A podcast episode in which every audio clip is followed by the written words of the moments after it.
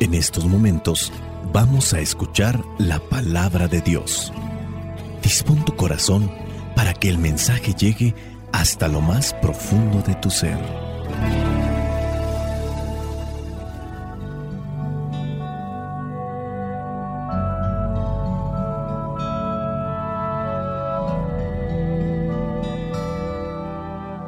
El Evangelio que la iglesia nos presenta para el día de hoy corresponde a Lucas capítulo 12, versículos del 49 al 53.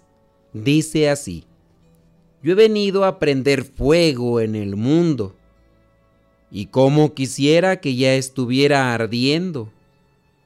Tengo que pasar por una terrible prueba, y cómo sufro hasta que se lleve a cabo.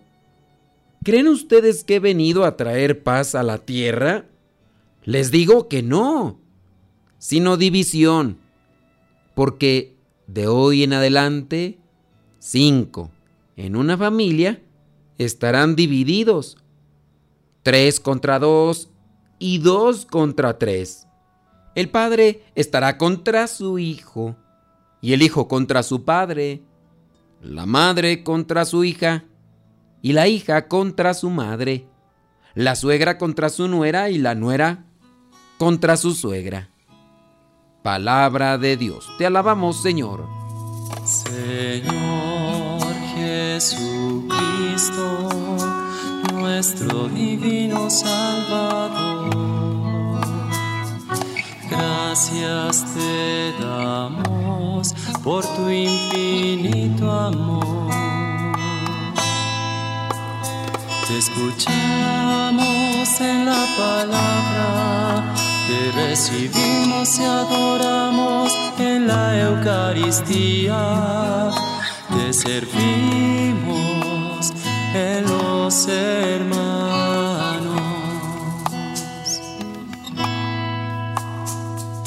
Que seamos misioneros como lo quieres tú enseñando a los hombres el fuego de tu amor. Jesucristo no habla con mentiras, no habla con dobleces, no habla para engañar. Él es el camino, la verdad y la vida. Jesucristo siempre habló así, claro, como lo que es. Pero, lamentablemente, muchos de nosotros a lo largo de la historia hemos tratado de acomodar las palabras para que no sean tan duras, porque nuestra lógica humana pensamos que si decimos las cosas como son, la gente se pueda alejar de Dios y como tenemos que llevar almas a Dios, entonces no hay que presentarles la doctrina tan real, tan cruda de Cristo y hay que por ahí endulzarla, hay que presentar cosas bonitas y ya después y vayan conociendo la verdad y lo difícil y lo complicado que es ser cristiano. Porque en primera debemos de tomar en cuenta que Jesucristo dice, el que quiera ser digno de mí, que se niegue a sí mismo. Ya desde ahí nos presenta algo complicado, algo difícil. Después nos dice que carguemos una cruz y debe de ser todos los días. Él cargó una cruz, él cayó tres veces, nosotros caemos en el pecado. Él cayó por el peso de la cruz. Nosotros hay que cargarla todos los días.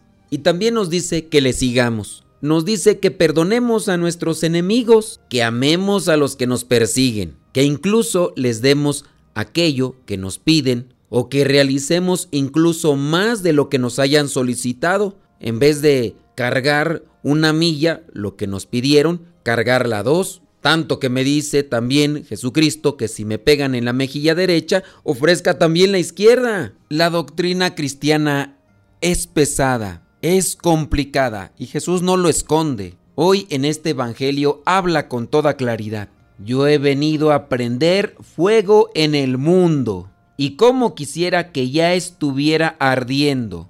Es un fuego que consume, que destruye, es un fuego que purifica el fuego quema y también nos duele cuando nos dicen nuestras verdades. pero es por nuestro bien, dice el mismo Jesús, y como quisiera que ya estuviera ardiendo. Jesús mismo lo dice como una confesión que tiene que pasar por una prueba terrible, y él mismo dice, ¿cómo sufro hasta que se lleve a cabo? Sabemos cuál es la prueba. Él siendo verdadero hombre, sufriendo el cansancio, sufriendo el hambre, sufriendo la traición, el desprecio, el maltrato, sufriendo los golpes, porque aún siendo Dios, eso no hace que Él quede distanciado o limitado de estas cosas que como seres humanos tenemos. Jesucristo se parece en todo a nosotros menos en el pecado. Y así como nosotros sufrimos en el interior por aquellas cosas que tememos o que nos angustian, también así Él sufrió. ¿Cómo sufro hasta que se lleve a cabo? Recordarán cuando está ahí en el huerto de Getsemaní que dice, Señor, si es tu voluntad aparta de mí este cáliz, pero que no se haga mi voluntad sino la tuya. Después en el versículo 51 señala, ¿creen ustedes que he venido a traer paz a la tierra? Les digo que no, sino división.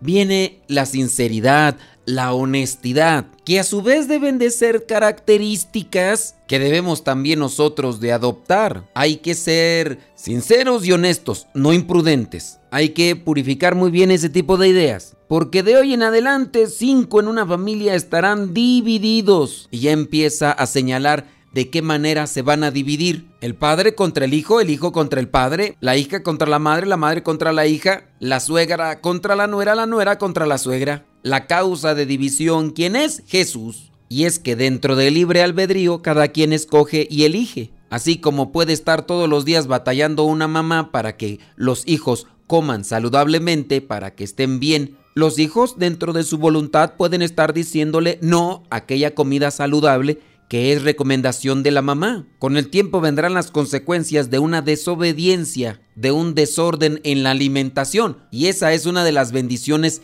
o de los regalos más grandes que Dios nos ha dado. El libre albedrío, la libertad, que nosotros podemos elegir si seguimos a Dios o elegimos al enemigo de Dios. Y de ahí entonces viene la división.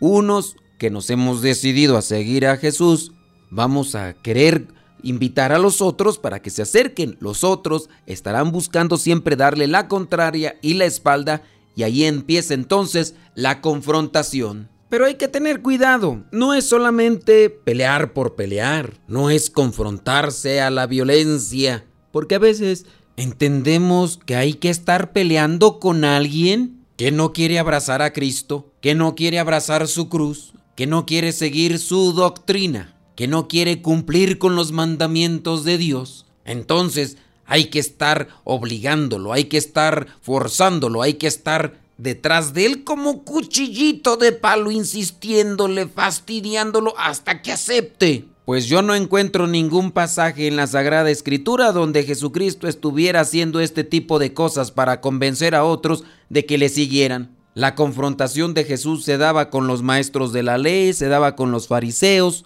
cuando estos venían a reprocharle, a tenderle trampas, les decía sus verdades cuando ellos venían y lo confrontaban. No encontramos a Jesús buscándolos en las sinagogas o buscando a los maestros de la ley para decirles las cosas en las que estaban mal. La confrontación se daba cuando estos iban en la búsqueda de Jesús, lo confrontaban, le decían cosas o murmuraban a sus espaldas y entonces viene la respuesta. Recordarán un pasaje hace poco donde un fariseo invita a Jesús a comer a su casa y empieza a murmurar por diferentes circunstancias. Y al estar murmurando, entonces viene una respuesta de Jesús. Dice las cosas transparentemente, sinceramente. Lo buscan, lo encuentran. Yo considero que muchas cosas de la evangelización las hemos hecho de manera inadecuada.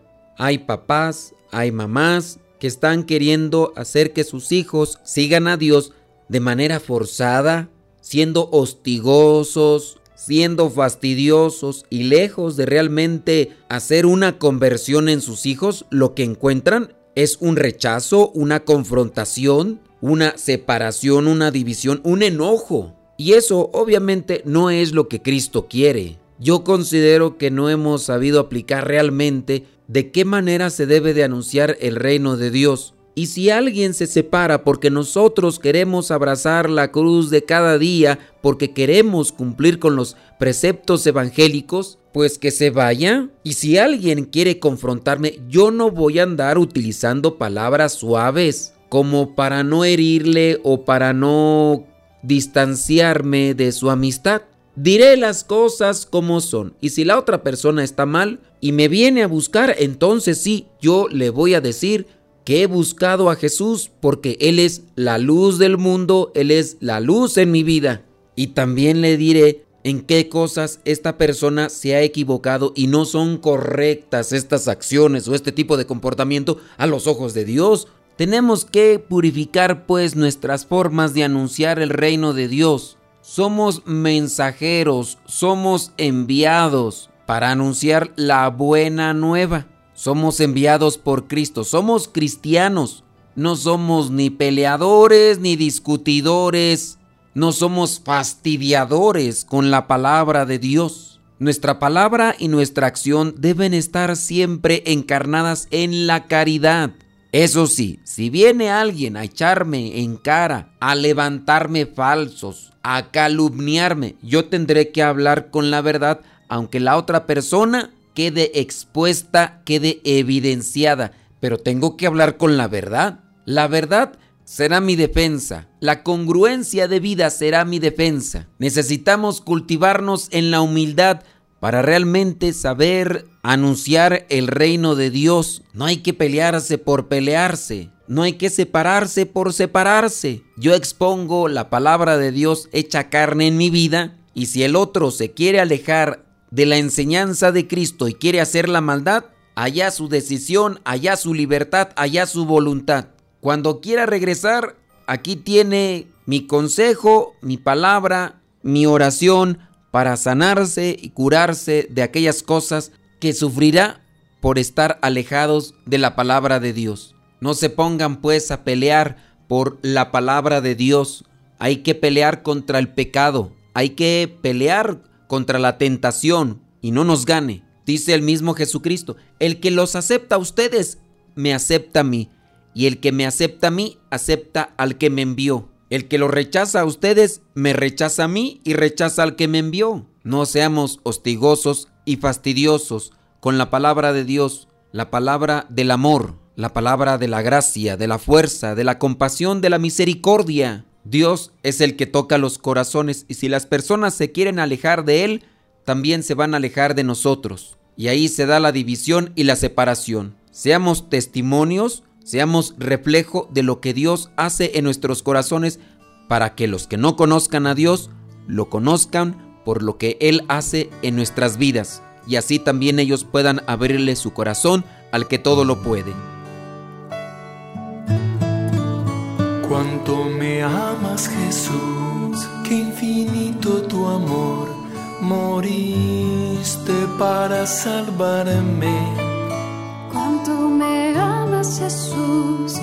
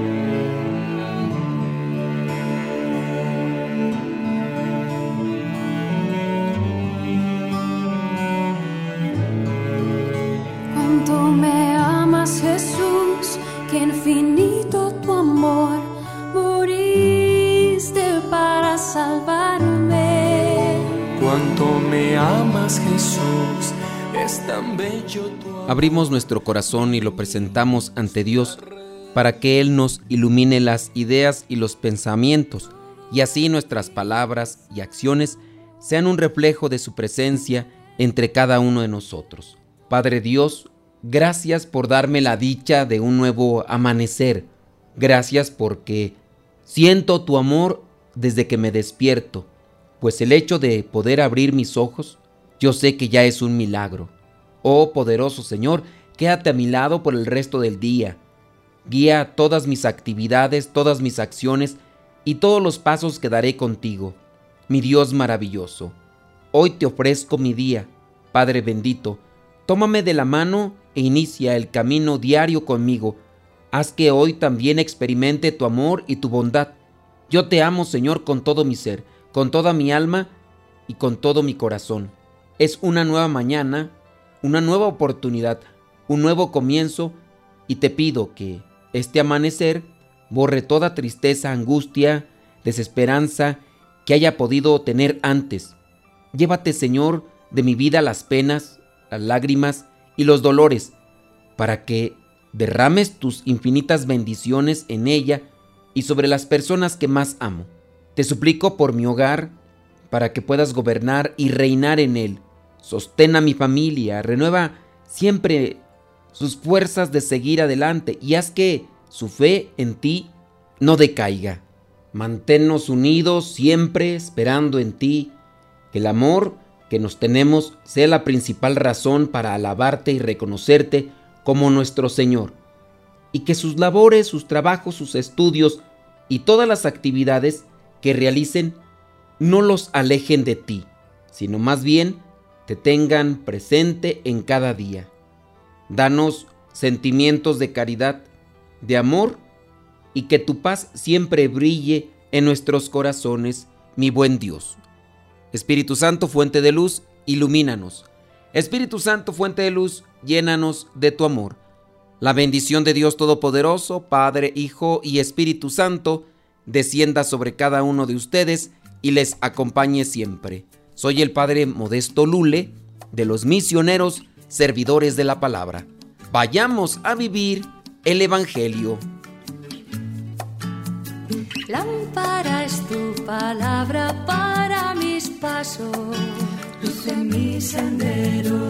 Lámpara es tu palabra para mis pasos, luz en mi sendero palabra es la luz.